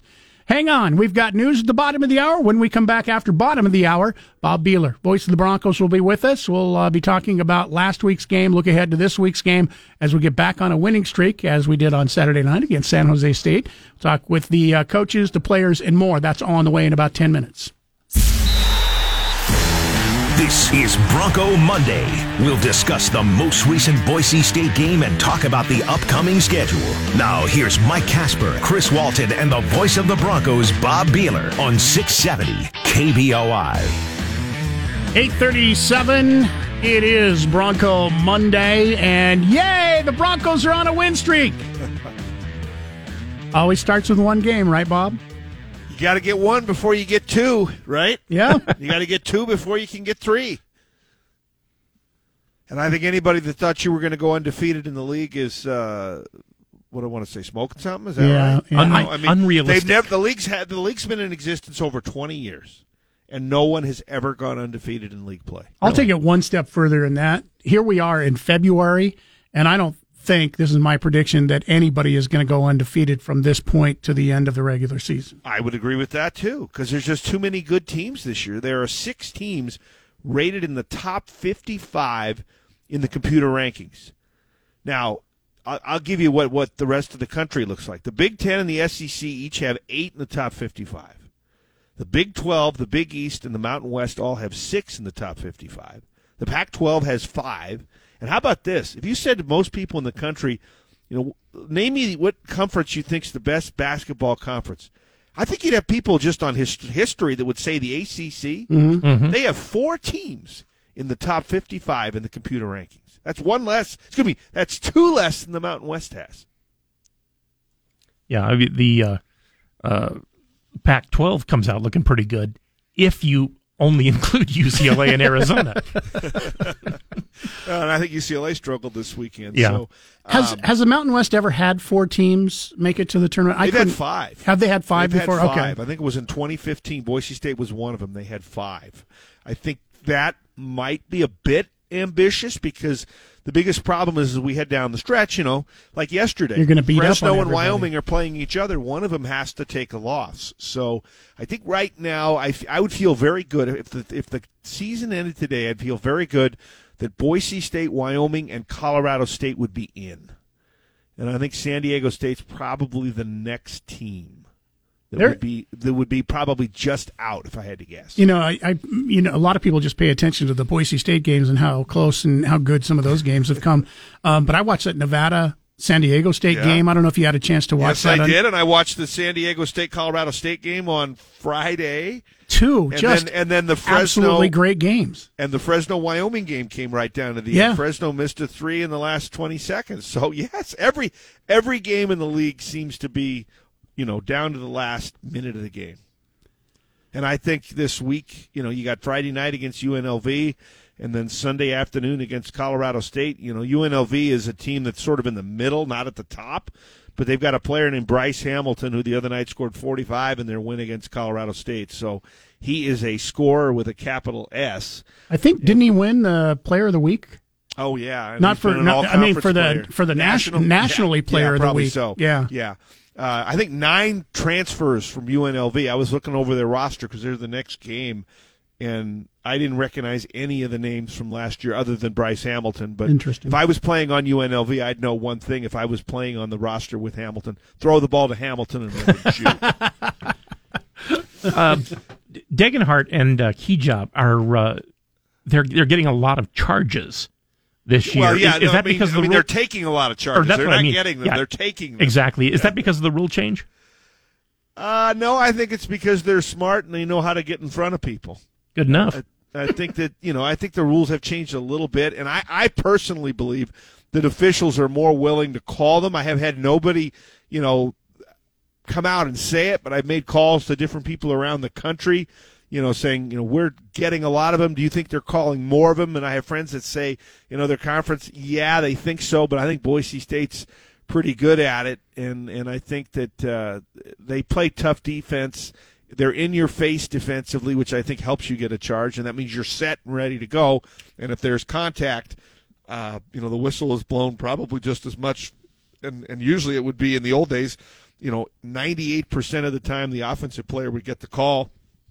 Not that much, but I, I think it would still be probably 60% of the time, at least the offense would get the call. But Boise State's done a tremendous job, and that goes as a turnover and then it goes as a foul on the uh, Yeah. other player. So, you know, not that they needed all of them against San Jose State, but they certainly needed all of them the week before against Fresno State. Um, I didn't get a chance to watch the game. I listened to it on Saturday night, so it's hard to tell. It, the crowd sounded good. What did the crowd look like on Saturday night against San Jose State? Biggest crowd of the season, and I That's think you know, I think a lot of the reason was ten thousand four hundred fifty six. I think several reasons. One, I think that uh, you know people want to come out and see a team that had won 14 games in a row. I think number two, um, it, it was one that uh, you know a good time. Four o'clock in the afternoon on a Saturday, I think, is a great time for you know families to come because you can come and then go to dinner, and then you have if your kids have things or you have things in the morning and early afternoon, you can still come. There's one other Saturday at four o'clock game. It's not this Saturday, but it's next Saturday uh, at, against Utah State, which will also be a four o'clock game. Um, so you know, I, I think that's a good time for people. Uh, they were into it, and I think you know Boise State had a couple of runs in the game, uh, closed the half. They had 14 in a row, and then the last basket was scored by Utah. Excuse me, by San Jose State, and then to start the second half, it was a 10-0 run for Boise State, which really kind of you know locked the game up. And you know the crowd was really into it when Boise State was on a run. I, I think that you know you play a team like San Jose, that's you know the worst team in the league. Let, let, let, us call Yeah. let's call This, it what it um, is. They, the- they came in 0 and 9. San Jose had never won in Boise. They're now 0 and 20 in Boise. but I think that sometimes when you have a game against a lesser opponent, if you got a good crowd, there's a lot of energy in the building. I think it does help. Boise State's had some players, and we'll get into in the next segment, uh, that are a little banged up. Not that they're you know in any danger of missing a whole bunch of time, but you know we played a lot of games in a short period of time, and I think that sometimes when you have a crowd in there helping you, I think you feed off of it, and it gives you some energy maybe that you wouldn't have. I'm going to go out on a limb. There are games Friday and Sunday, and I'm guessing the crowd will be bigger on Friday. Well, I don't know. I think Sunday's a bigger game. I mean, if you're alluding to the fact that it's on the Super Bowl, I am. I mean, unless you have, if it kicks at 4:30, you know, unless you have more than a half an hour back to your house, you should be fine. Let's hope, The game because- starts at two. It'd be over by four. You know, you get in your car. If you can be home in a half an hour, you can do both. That sounds great. Um, home game against Colorado State. It, it almost a must win. I mean, it's not you know absolutely a must win, but man, it sure would be nice to take that first one against Colorado State because you still have to travel there to play. Yeah, and I, I think Mike hit the nail on the head. I, I think I would say this in any encounter between two good teams. And Colorado State was picked to win the league at the beginning of the year. They're really good. Uh, but they're seven and three. They're two games behind in the loss column, both Boise State and Wyoming. And I, I think that whoever plays the home game first in the series, I think the pressure is a little more on them. In other words, if Boise State opens up the package, you know, Yeah. and Boise State, you think about it, you know, Nevada's got to come here, we beat them. Utah State's got to come here, we beat them on the road. We beat San Diego State on the road. So I think that's huge when you get the game at their place. I, I think there's more pressure on the home team to win when they have the first game at home. Bob Behler with us once again, talking basketball for Bronco Monday. We'll take a break. We'll hear from some of the players and the coach when we come back here on Bronco Monday. Now, back to Bronco Monday on 670 KBOI. 847, Bob Behler with us once again this morning. It is Bronco Monday, talking about the uh, latest uh, big wins, or the big win that we had on uh, Saturday night to begin a new winning streak. Keep your fingers crossed. Two home games coming up this week, Friday and Sunday. And as we look at uh, the game from Saturday and, and all season, I, I think the move of the year was when they inserted Tyson Degenhart into the starting lineup. He uh, has been uh, the freshman of the week in the conference five times. Probably going to be the freshman Yeah. of the year, I would think. I, and we were just talking about that this morning. Is there anybody else that's even close? You would know better than Chris. yeah, there's a there's a guard at uh, at Air Force that's pretty good, but I think in the end, when you look at whose team is doing what in the standings, I think that Well- va- that that counts. He's probably going to win Freshman of the Week again this week, again, wouldn't you think? yeah, it comes out after our show is over, but yes, I think you're probably right. I mean, 23 points for a career high against San Jose, eight rebounds for a career high. Uh, most points for a freshman in a conference game since 1994 when the team was in the Big Sky. Now I'm kind of surprised because I would have thought in a conference game, Marks played a lot as a freshman. Drmic Yeah. played a lot as a freshman. Both of those guys scored. Both of those guys had over 20 in, in some games as freshmen, but they never had 23 in a conference game as a freshman. So I, I think that's impressive, and and you know he plays solid defense. You talk about taking the charge. He has been just a very very good addition to you know you look at everybody else on the roster. You know pretty much a veteran squad. So you know all of this as far as from the San Jose State game, we had Tyson Degenhart on the post game and asked him why he was the guy that had the big game. I think that my teammate trusted me to make the right plays, and the plays were there for me. Uh, you know, we are a little slow at the start, and I tried to be a little aggressive and get it into the middle of the zone and um, attack the rim, and that got us going. And then the three started falling after that. he got him going. Got you know, you talk about taking charges. He got uh, and one, so he he got the blocking foul and got the basket. He had a couple in a row and one of the big runs in the first half that got the team going. Uh, we mentioned about some of the injuries in the game against San Jose State. Uh, Coach Rice did not play Emmanuel Akot in the game. And uh, he also said some other players have been kind of bothered by injuries, and this was the comment from Coach Rice after the game. uh, when you're down a soldier, guys got to step up. But first of all, let me say, what a great, oh, wasn't it nice to see this place in the third deck with lots of people in it? And I'm telling you that you don't understand. That meant so much to our guys because we we were, you know, we're down a soldier. We got guys banged up. You know, Marcus had a his whole left hand wrapped up and Mladen's shoulder and we got all kinds. I mean you know nothing major but just the wear and tear of what we've been through. Uh, these guys had to reach down tonight to get this done and and the crowd being here you know that that's a I told these guys like they they've earned that. They've earned every fan we've got because you know they've they worked so hard and they played so good and and so all these people coming out you know they want they want to, them to see who we are and how hard we play and they got to see some of that tonight And uh, coach is looking forward to the fact that there is no midweek game now. There are two in three days over the weekend, Friday night and Sunday afternoon, but there's nothing until Friday, and he's kind of looking forward to that. Huge. I, I called it the All Star break because, you know, we play like an NBA schedule, and and we need it. I mean, we need Eman to get his stuff right and get his knee, you know, and and he could have played tonight, but I had to make a tough decision in the fact that you know you're playing him at 30 and 40 percent. Well, we need him back to 100 for this stretch run, and so you know, it was it's scary because you know he's been our quarterback. I mean, it's like sitting Hi- Hank Bachmeier and saying, "All right, good luck, guys, go get it," and and you know to get away and get a 16 point win and being able to do that now, that's the best. And again, I would think, guys, you know that you really want uh, Akot for UNLV Friday and, and Colorado State on on Sunday. I mean, at this stage of the season, I'm sure everybody's a little sore. You know, had Yeah. something wrong. If you've played a lot of games, but you know, y- y- y- you know, none of these teams have a ton of depth. I mean, when I mean none of the teams in the Mountain West, that if you lose one of your starting five, you're going to be in trouble against one of the better teams. And I mean, based on what's happening with Boise State's schedule with the makeup games and everything over the last three weeks, it's got to be super nice to have five days off where you don't have to have a game. Right. You're not think- traveling, and and the fact that you know they have a week where they don't even have to travel uh, is got to be great too. Yeah, I, th- I think that, and I'll, I'll say myself, as somebody that travels with them, you do feel it, and I do feel it as you know from a preparation standpoint and learning things about the other team. It just seemed like this year, you know, with the three games a lot of times in a week, it just keeps coming faster and faster. Where in the past, you know, you generally had a game Tuesday or Wednesday, and then you had a game Saturday or something. So it was it was much more manageable I- I- for me. And I'm not playing; I'm just trying to learn names, numbers, and things to say about them. So I can imagine what the team's going through. Just and also the fact that you know you're what six foot three, six foot two. What? what how tall? Yeah, six foot. You're six foot. You're giving yeah. me a lot more So, credit than I- uh, than I deserve. So. Big big difference I mean- I being mean- a six foot ten guy having to ride on an airplane than you. It, it, it's funny when you travel with the teams, and you really notice this when you go in the elevator with with players. Okay, when you're in the elevator with the basketball team, you really feel short.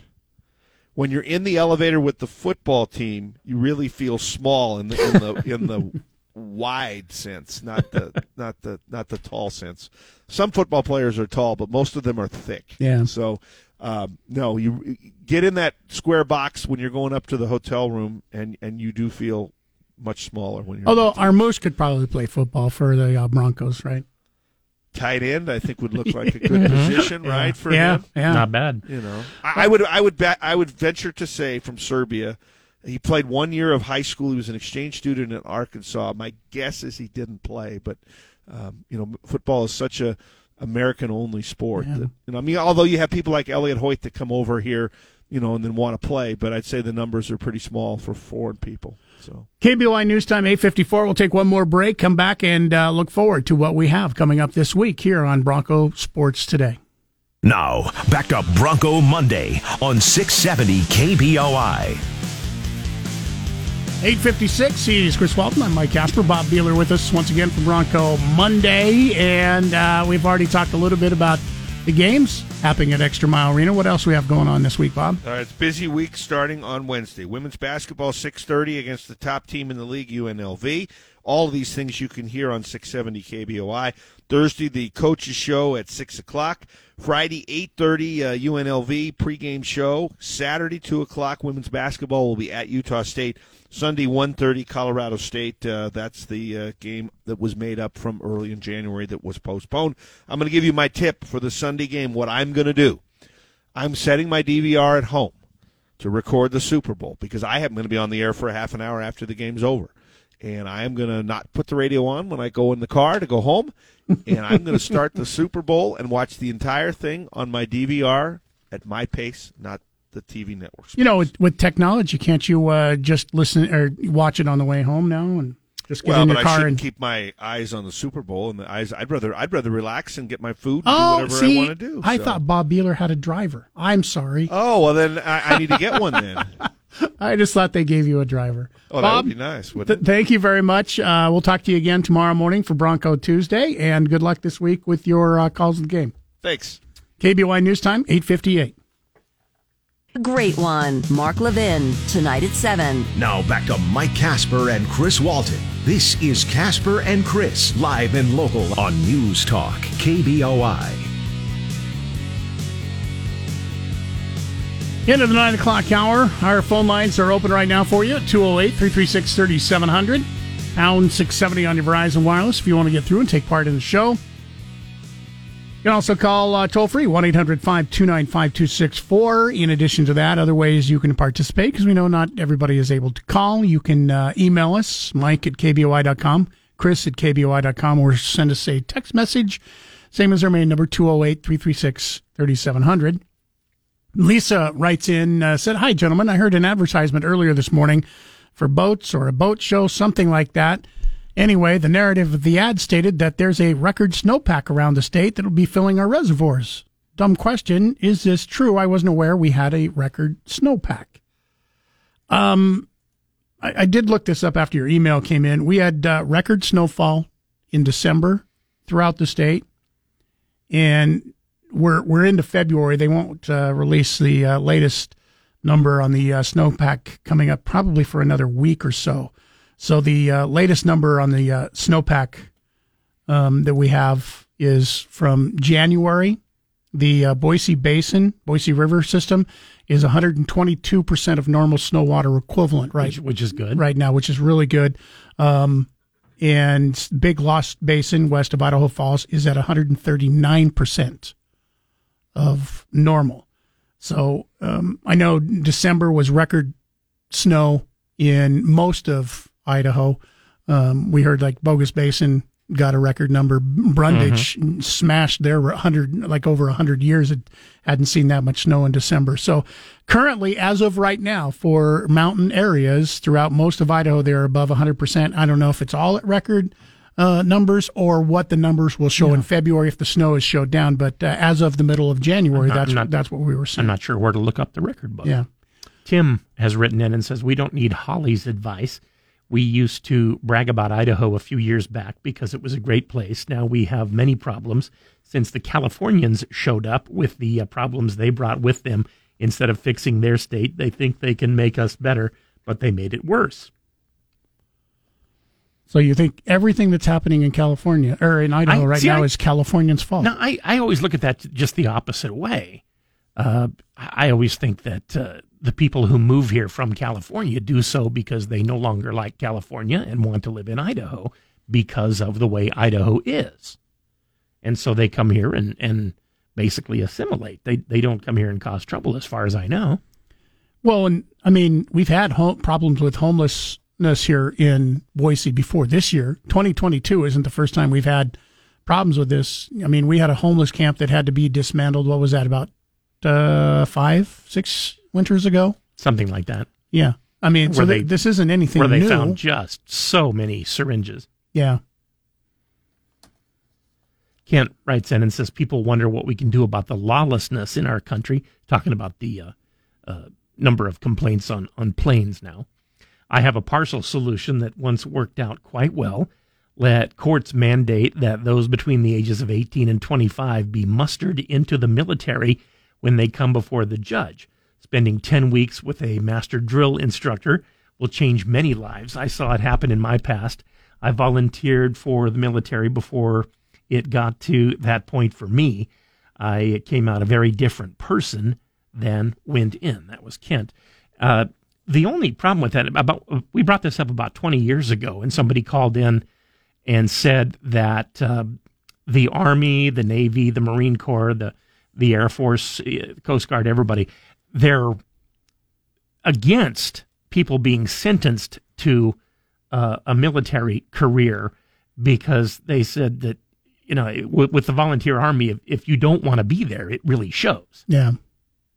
Yeah, that's and that's a problem. It's like if you make somebody go into the military and they Yeah, don't want to be there, it's not going to be hard for them to not do stuff that they're supposed to be doing because it you know, the people that want to be there, the biggest fear is that they're going to get kicked out. But they people that, that- don't want to be there want to be kicked out. Yeah, they they said they're trying to recruit the absolute best and you know the best and the brightest that are available, and it's more difficult to do if you know that uh, people arrested for crimes are being sentenced to go into the army or the Marine Corps or you know whatever. hmm Um, John writes in, man, we have people who have problems with uh, people who don't live here. Um, talking about problems in Idaho, John, uh, the last thing we need is a transplant telling us how to make things better when they created the problem. So the hell with Holly. Hmm. Well, thank you, John, for being nice and welcoming. Um, what did she say that you don't agree with? I mean, she said that she doesn't want to see things happen the way they happen in Portland, Seattle, California, with the homeless camps that are set up there. Do you disagree with that? Do you, is that a is that a good thing? We have these homeless camps. I, I I guess I don't understand. Just because Holly doesn't happen to be from Idaho, making a statement that she doesn't want it to be like the place she came from. I I, I just I guess I just don't get that. It doesn't What seem do like you it- disagree with? Doesn't seem like it should be that controversial, does it? or you just don't want people who don't weren't born in Idaho to make any comments whatsoever. I, I suppose so. I mean, y- you you could make a comment. You were born in Idaho. I was born in Idaho. I could make a comment, but you know, it, it, to me, it's it's it's not that much different than it used to be. I mean, Idaho is still Idaho. Yeah. Uh, Idaho boy writes that that is if it is his real name, an Idaho boy. Are you commenting because you were born in Idaho? Um, you could be right about masks being required on air airlines. I said that. I, I predicted this morning Mhm. uh, when we were talking about masks earlier that I don't. I don't permanent thing. I don't think the mask mandate in airlines is ever going to go away ever again. I, I don't have any inside knowledge. our I just entire- just don't think it's going to happen. Long before COVID, our entire lives, they told us that uh, the airplane uh, was one of the best places to get a cold or the flu from somebody. Um, he went on to say it's been known long before COVID that masks are not effective. There is a gold standard used in testing regarding medicine. It's called a randomized controlled trial. They are designed to greatly reduce or eliminate biases. If you read the uh, RCTs uh, on the NIH website regarding N95 masks and aerosol, aerosolized viral, you'll find that it's shown little to no efficacy stopping aerosols, aerosolized viral. All non RCTs should be considered at best skeptically. Masks are about power. Well, and and, and they may be. I don't. I don't care about that because if if it's if, if it's the only way for me to get onto a plane and get Yeah. where I want to go, I'm probably going to take the path of least resistance. I mean, some people never do that. And there that- are people who you know they need drama in their lives, so they search out conflict. And I was just going to say that you have to keep in mind airlines are private companies, privately owned companies. And once again, if they want to require face masks um, you know, they, they can do that. If they want to not allow alcohol, they can do that. They're privately owned companies. Um, I, so I don't know if this is going to happen or not, but I just have a funny, sneaky suspicion that it's going to be a long time before you get on an airplane where you don't have to wear a mask. I could be wrong. I hope I'm wrong, but I, I, I think that airlines are like, hey, we've started this. Might as well keep it going just in case anything comes up. Sounds right to me. So far. Uh, another story that uh, came out, I haven't had a chance to talk. Want to get your thoughts on this. This happened Friday after our show. Um, you heard uh, one of our newscasts talking about this this morning. A judge said uh, on Friday Idaho's governor does not have the power to veto a clemency recommendation by the state's parole board for a terminally ill man who was expected to be executed this year. The ruling came from Second District Judge Jay Gaskill on Friday. Um, says putting Gerald Pizzuto Jr. to death would be illegal. Pizzuto, in case you don't remember, 66 years old, has been on death row for more than three decades after being convicted for the July 1985 slayings of two gold prospectors at a cabin north of McCall. He was scheduled to be executed by a lethal injection, uh, injection last year, but after a clemency hearing, the Idaho Commission of Pardons and Parole voted 4 to 3 to recommend that Pizzuto's sentence be changed to life in prison. The board cited Pizzuto's poor health. He has terminal bladder cancer, cancer uh, heart disease, diabetes, as well as decrease in intellectual function, and uh, said commutation would be an act of mercy.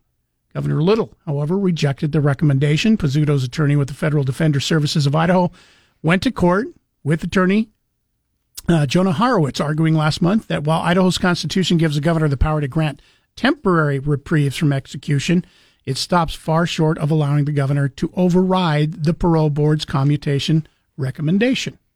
I did not know that. I, I thought all governors could uh, stay in execution. Yeah. Now this okay, still okay, I guess okay, so he can cancel one temporarily. temporarily, but he can't He say okay from now on you're on you're Yeah. it's a life sentence. So Okay. in in this particular instance, um, you know, he can cancel it temporarily, but uh, he in this particular instance said the death penalty will be invoked and he will be put to death um, later this year. Now, Governor Little, spokesman, said that uh, he will challenge this ruling because the state must have the ability to carry out death penalty as ordered by the court, and as as in this case, so this will be moving to a higher court. It may go all the way to the Supreme Court, and he may be dead by the time this goes Well, to the th- Supreme Court. there there's something about uh, whether you're for the death penalty or not. There's something about a, a person being put to death 37 years after they committed a crime, and and just waiting for it the entire time. It's it's just kind of strange. You know, it. You you remember? Uh, well, I mean, uh, we we weren't there obviously, but like in the old days, somebody would be convicted of something, Sacco and Vanzetti or or Bruno Hauptmann or one of those guys, and they were executed like weeks later. Mm-hmm. Charles Guiteau, Leon Czolgosz. For those who might not remember, Pizzuto was camping with two other men near McCall when he encountered 58 year old Berta Herndon and her 37 year old nephew Dell. They were prospecting in the area. Pizzuto, armed with a 22 caliber rifle, went to the Herndon's cabin, cabin, tied their wrists behind their backs, bound their legs to steal their money. He bludgeoned them both, and co-defendant James Rice then shot Dell Herndon in the head. Another co-defendant, Bill Odom, helped bury the bodies, and all three were accused of robbing the cabin. I, I will admit that if you're going to kill somebody after 37 years, this would be the thing to do it for. That's why, i- i- in this particular instance, I am glad that the uh, court um, sided against the governor, um, because in my way of thinking, the stuff that he is going through right now, um, bladder cancer, um, he is expected to die of bladder cancer, um, brutally painful. Mhm. I hope he goes through as much pain as absolute possible, and did not want to see him be put to death and not have to go through the the amount of pain that he's probably going to go through to die naturally. I don't. Yeah, if, if you uh, if you get a, an injection, you don't even feel pain, do yeah, you? I- you're not supposed to because that would be cruel and unusual punishment, even though they bludgeoned two people to death. 208 336 3700, pound 670 on your Verizon Wireless. We'll take a break. Your phone calls and emails coming up. Be a part of the show at 336 3700 or toll free 1 800 529 KBOI. Now, back to Casper and Chris on News Talk KBOI. Once again, if you want to get through to the show today, it's easy to do. As always, our phone number 208 336 3700. Pound 670 if you have a Verizon telephone. Just hit pound 670. Toll free 1 800 529 5264. You can send us an email or uh, instant message to our fan page on Facebook. You can also text us uh, if you would like. Uh, email in from uh, Jack says uh, Are the people who run the homeless sanctuary behind the camp protests since their request to move to that new location on State Street has been denied? I, I don't think the people who run it are behind it. No. I mean, it's, it's hard. is, it's uh, hard to say if anybody is behind it or if this is uh, an organic thing that started. Mhm. It, it would be weird that everybody goes, "Hey, let's just go camp out here and start protesting." I mean, somebody had to say, "Hey, we should start protesting." I always thought it was kind of interesting that the protest started just after the Idaho legislature began, and thought, you know, "Hey, here's a chance for you to be in front of the legislature every day Mhm. to maybe have them do something about the homeless." That's probably the main reason they're there. Yeah. It'll be interesting to see if they wrap up after the legislature wraps up or if they continue on into the spring. You know, because the weather gets nicer, it's easier to be out when the weather's better than what it has been recently. There we go. If we're going to protest, let's do it in May. Well, That's what I was saying. It's like, for, yeah, May, June, and then it gets too hot in July and August. So we won't protest then because we don't have air conditioners. Robin writes in and says, uh, "Hi, Mike and Chris. I so I used to be one of those people who couldn't stand the thought of Cali people moving here. After talking to Cali transplants, they move here to get away from the crap show that they were living in. I do have a neighbor that still wants the same politics, but I believe they are a minority. I hate the growth, but for selfish reasons. Keep Idaho red. Thanks, guys. Happy Monday. Happy Monday to you, Robin. They, they've done a couple of surveys of people that have moved uh, here, not just from California, but out of state, period. Places like Washington, Mhm. Oregon. Um, but Cal- California, Washington, Oregon, those are two of the bigger out of state areas that people are moving to Boise from. I just don't. I, I don't know anybody that thinks they're going to move to Idaho and turn it into, you know, uh, a liberal haven of some sort. It's just I, I don't even see that a hundred years from now. Well, and I could uh, be wrong about that's, that. That's what the survey said. A huge number of people are saying, no, we, we want to come here for what Idaho has to offer. We're sick and tired and fed up with where we are coming from, and we want something politically that more is in line with, you know, what we want, and Idaho has that.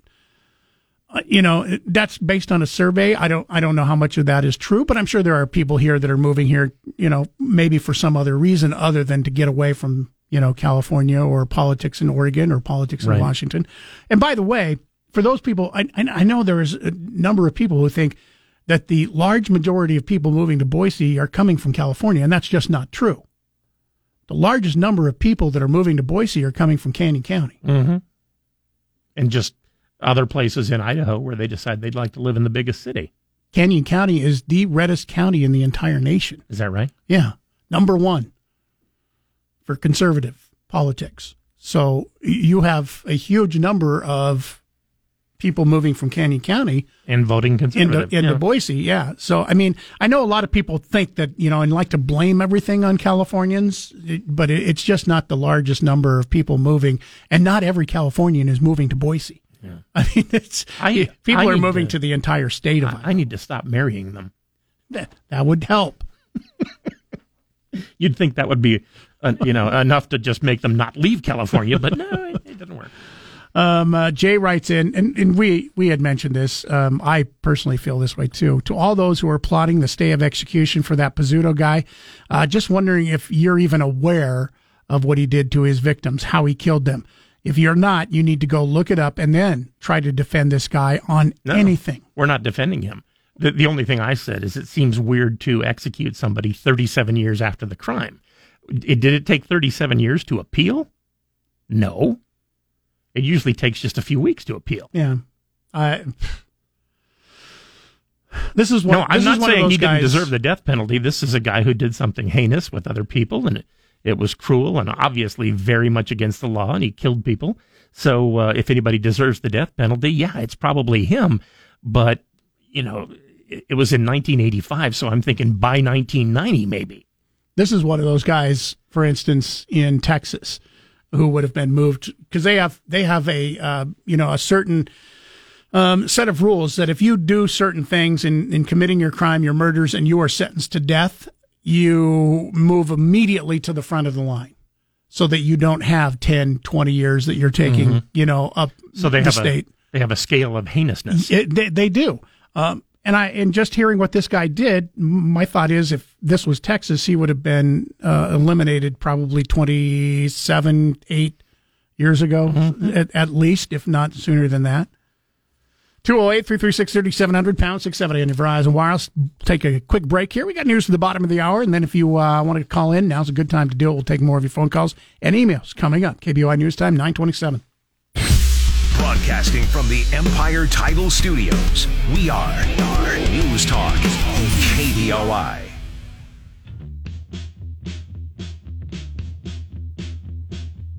Two zero eight three three six thirty seven hundred pound 670. Your Verizon wires. Phone lines are open if you want to get through. You can also email us, send us an instant message, or text us 208 336 3700. Uh, Jack writes in In Texas, it's a type of crime in association with verifiable, credible witnesses. And in Texas, we call it the express lane.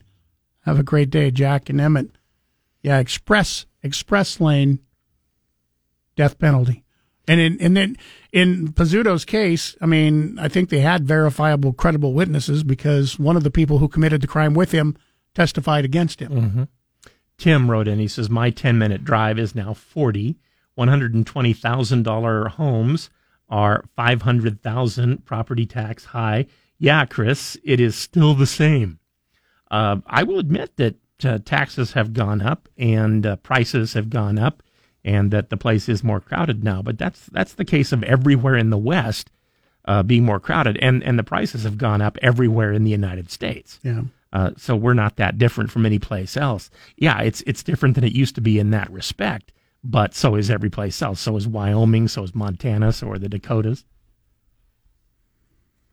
Even You know, and even smaller towns in Idaho, same thing. and and people people act like all of Oregon and all of California and all of Washington are, are just uh, extremely liberal. Well, it's it's mainly the big cities, and they have much bigger cities than we do, you know, and and bigger metropolitan areas where most of the people in that state actually live, and uh, that's kind of where most of it comes from. It, it's it doesn't come from the smaller towns. There's a reason why there are, was it five counties at last count? Or is it more than that in Oregon who want to secede and become a part of Greater Yeah, Idaho? and, and these are these are not places with big cities. No, they're the they're the rural part of Oregon that are sick I mean, and what's the- tired of being run by the liberals in Portland. What, And what do they figure the biggest city in the whole thing was Bend, right? I don't think Bend is one Or of the cities. not- was yeah, Bend Bend is Bend is fairly liberal. Yeah, well. I don't think Bend was one of the uh, counties. Might be Coos Bay or something. Yeah, uh, that that wants to. I'd have to look again, but I think at last count it was it was up to five who had talked about possibly seceding Mhm. to become a part of Greater Idaho. I mean, the odds of that happening are astronomical because of would be- what has you have to go through to get it done. I think it would be cool if we could have the Columbia Basin and Mount Hood, but that's not the part of the state that wants to uh, to break off. However, part of the coast of Oregon, there are cities on the coast of Oregon that want to break off. So, I Southern, mean, Southern Oregon. yeah, you would you would have eastern Idaho all the way to the coast as part of Idaho. If this were to ever happen in our lifetimes, it's not going to happen because, like I said, there's so much you have to go through. First of all, Oregon has to agree to give up and say, Right. "Fine, do it. We'll vote Well, for it." Plus, Idaho has to. agree. Idaho has to agree, and then Hey, would you guys like a whole bunch more people? On Uh, top- on no, top I of think that- we just pointed out we wouldn't. on top of that, Congress also has to agree on it before it could even, you know, get to the point of going, Mhm. "All right, what's this going to look like? Where But are the maybe- new boundary lines going to be? but maybe more people with more land is a good thing. I don't know. Would you get more tax base? I, I, I think, you know, being able to go to uh, the uh, Idaho coast, see the ocean from the Idaho coast would be kind of cool, although that would be a long drive. Still a long drive, but Yeah. still, it'd be cool if we had, you know, the the Idaho coast you could go to. Now, the only benefit I think for people who live in Idaho is that if you wanted coastal property in Idaho, you could actually buy some for, for a change. Um, uh, email in from uh, Rayon says, I think it's messed up that Boise is now going to be Amazon's city. Boise is already starting to lose its charm, and it's going to continue if we keep letting the city grow the way it is. I say screw Amazon and wanting to take over Boise. We are number 50 in the education system. Our roads were never meant to be this busy. It's kicking all natives out of the city and making us commute just to survive. I, first of all, I, I didn't know that Boise was becoming an Amazon city. Second of all, Amazon is located in Nampa, not in Boise. Yeah, well, they're they're building a second uh, huge building around here somewhere, aren't they? Um, yeah, I think it's east of the southeast of the airport. I think Because that one off Franklin is enormous. so. I, I Or is it off the? Well, it's okay. It's it's off the interstate as well. I also don't know how many people. I'd, I'd be curious to know. You know, with the with these jobs that Amazon brings in, and I mean they're decent paying jobs compared to other jobs in the rest of the city. When you're paying five, 15 to minimum wage of fifteen dollars plus, you've seen the advertisements recently on television, haven't you? Not only do they start their job payment at fifteen dollars an hour, but you start your insurance, paid for insurance on day On one. day one, which is Yeah. very unusual. Um, so, I mean, it's a, a, fairly well paying job. I'd be curious how many people, though, are moving from out of the area to come work for Amazon in Boise, Idaho.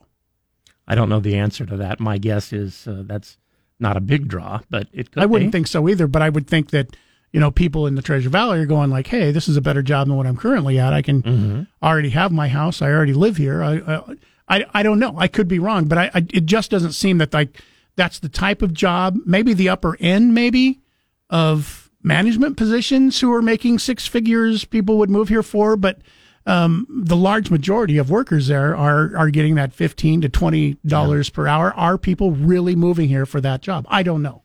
I just want to throw that out there. It's it, it it seems like it would be weird. I'm not saying people don't do it, but it seems like it would be weird to move to a different state because they had uh, like you know a higher starting wage. Yeah, and and if you're if you're blaming Californians, Californians are getting paid way more than they do in Boise, Idaho at Amazon. So why would they leave for a lower paying job if it wasn't for the fact that they just want to get the hell out of California? That's true. A, a dollar does go further here than it does in California, Um, Yeah. but it's uh, the difference is getting smaller. Tom Emmett, good morning. You're on News Talk KBOI. Yeah, I wonder who's going to break it to the eastern Idahoans that as soon as they become a part of Idaho, they get to pay 6% sales tax on their food and everything else they buy. The Eastern I have an Oregonians, idea you mean? They might not enjoy that as much as we enjoy it. Well, who knows? By the time this legislature is over, we may not have a six percent grocery tax either. yeah, I've heard that story for the last 15 years, so good luck with that one. Well, there's one big difference. In the last 15 years, we've never had two billion dollar surplus. Well, I guess you know what I mean. I guess all this government money coming from from Washington doesn't seem like we have a lot of people objecting to it when it comes into the state. Although they object Mhm. to everything else that comes out of Washington. Yeah, when it when it's money, I, I almost said free money, which we know it's not free money uh, because we are paying tourism tourism good, new residents not good apparently. Uh, yeah, so I in Idaho. I, I, I don't know. I personally, I, I don't think they're going to do away with the grocery tax. Um, and, and I only say that because of the people we've talked to, legislators, um, that in a lot of instances, there's a lot of people who make more money getting the grocery tax credit than they would if you got rid of the grocery um, tax. And we talked about this last week about, you know, you know, a family of two, like my wife and I, it's just my wife and I.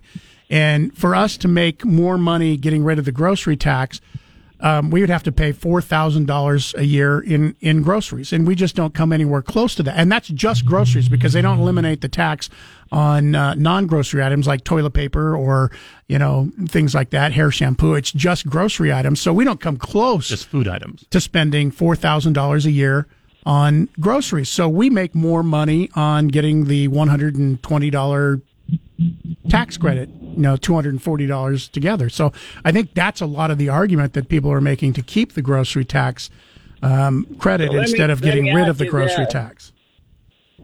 Is is my math wrong? But six percent of four thousand dollars is two hundred and forty dollars. I think. Yeah, It is. Yeah, that's And the, is that, that- your tax? That's the break even point. Yeah, that's why I said we would have to spend that to break even because each you know each of us get one hundred and twenty dollars for the tax credit. Hey, I was going to point out another thing. I haven't been on the radio for a while, But uh, a while back, a guy was comparing Australia to to the United States, and he he falsely quoted the United States was getting 700 new cases a day. He uh, it's actually 700,000 at that time. So I think once in a while, you know, you, you need to listen to your callers that are putting out these anti-vaccination facts, and uh, make sure you catch them when they pull a thousand thousand. You know what I mean? Make Mhm. a seven hundred into a thousand into a It seven was it was a small mistake. Anyway, it was only a few. time. It was only seven hundred thousand. Yeah, only seven hundred thousand. He was he was trying to make the argument that Australia's having more cases per capita than we are, Yeah. and he was vastly off. But Thank you for the call, Tom. generally how it's figured. You know, Thank you. My my cousin that lived in Australia and was a, a law professor down there moved back because there were too many restrictions. Yeah, they still have massive amounts of Tons. rest- and have been going. Yeah, it's on much more restrictions much for uh, the whole time. much more hardcore than it's been anywhere in America. KBOI News Time 945. We'll take a break. One more segment on the way. Final chance to get through and take part. Uh, 208 336 3700 pound 670 on your Verizon Wireless. Tonight at 10, it's Michael Knowles. Now back to Mike Casper and Chris Walton. This is Casper and Chris, live and local on News Talk, KBOI. 950. He's Chris Walton. I'm Mike Casper. Thanks for listening in this morning. Uh, I wanted to talk about this real quickly. Um, happened over the uh, weekend. Joe Rogan, we talked about this last week, uh, in, in trouble for alleged misinformation. You know, and he's been really nice about it. and uh, and uh, people that were saying they wanted their music pulled from Spotify. Uh, India.Arie um, wants her music pulled from Spotify now, but for a completely different reason. And Joe Rogan had to apologize that uh, for that this weekend. There's a video that's out that's a compilation of me saying the N word. It's a video that's made of clips taken out of context of me of 12 years of conversations on my podcast, and it's all smushed together, and it looks horrible, even to me. Now, I know that to most people, there's no context where a white person is ever allowed to say that word. And I agree with that now. I haven't said it in years. I never use it to be racist because I'm not racist. But whenever you're in a situation where you have to say, I'm not racist, you up. There's nothing I can do to take that back. I do hope that, if anything, that this can be a teachable moment. So, Chris is white. I'm white. Our producer on our show, however, is black. How long have you been black? Uh, I've had blackness for 25 years, almost 26. Is there, that's why I want to ask you, is there any context whatsoever in the world in this day and age that any white person or non black person should be or could be using the N word? Do you mean appropriate context? well, Um, and I- in, to yeah. give to give some context in in I mean, it, like he said, i- in a montage where all it is is him saying the N word over and over and over again. Um, it, to give it some context, um, in the in the situations that he was talking about it, he he gave one example, for instance, talking about Quentin Tarantino movies, which uses the N word a lot in most of his movies, and he's talking about that. He's talking about rappers using the N word, except he doesn't say the N word. He actually says the word. And now he's saying, you know, doesn't matter the context. I should never have ever said it. okay. So, it, I mean, it is one of those things, and there's been conversations before. Why, if it's okay for a black person to say it, why isn't it okay for somebody else to say it? But in this day and age, I think most of us would agree that saying that word, no matter what the context, not good. Yeah, I'd I'd be tempted to agree with you that no matter the context of you saying it, it's not like a it's not a good word. You know, I I feel like if you have to invent a substitute phrase for a word, it's generally not a good word. You know what I mean? Yeah. So Well, and he had, he admitted that. He said in listening to it, it sounds he, he cleaned they cleaned it up on the. he said it sounds blank and horrible in, Mhm. in listening back to it, and and he did, said he doesn't do it anymore, but he also said that he did do it. Yeah, it's also very different to call someone that Yeah. versus oh, saying it. Complete. I completely agree. And and that I do want to say in that context, he wasn't calling somebody that. He didn't use the word in a derogatory term. He, it was just a, a podcast where they were talking was- about using the Yeah. N word in put- movies and shortly and- after it became, you know, a, a fairly popular subject, there was uh, somebody in Chicago, I think, that ended up getting shot because he ran up to some people and said, "Hey, n words" or something like that, and and that didn't make it any better. That is an unwise move. It certainly Um, is. I would say that saying that I would word. I would even go beyond not unwise. That's a stupid move. I was trying to be yeah. polite. Um, I would say that in general, that is a word that you get away with saying. You know what I mean? Like, no one says it and then it's like, oh, it's all good all the time. It's one of those things that you say it and you kind of get away with saying it, put in various contexts, but it's never good for you to be using that word. Un- unless of course you're filming a movie. Then apparently it's okay. or or you Yeah, have that's a much longer a discussion. and you're singing. Yeah, That's a Um, much longer discussion yeah. than we have time for. It's just interesting that uh, you, I don't know if you would call this cancel culture or not. They definitely want his podcast pulled, uh, but this just, just gives him more things that he's going to be fighting against uh, over the coming uh, weeks and uh, months.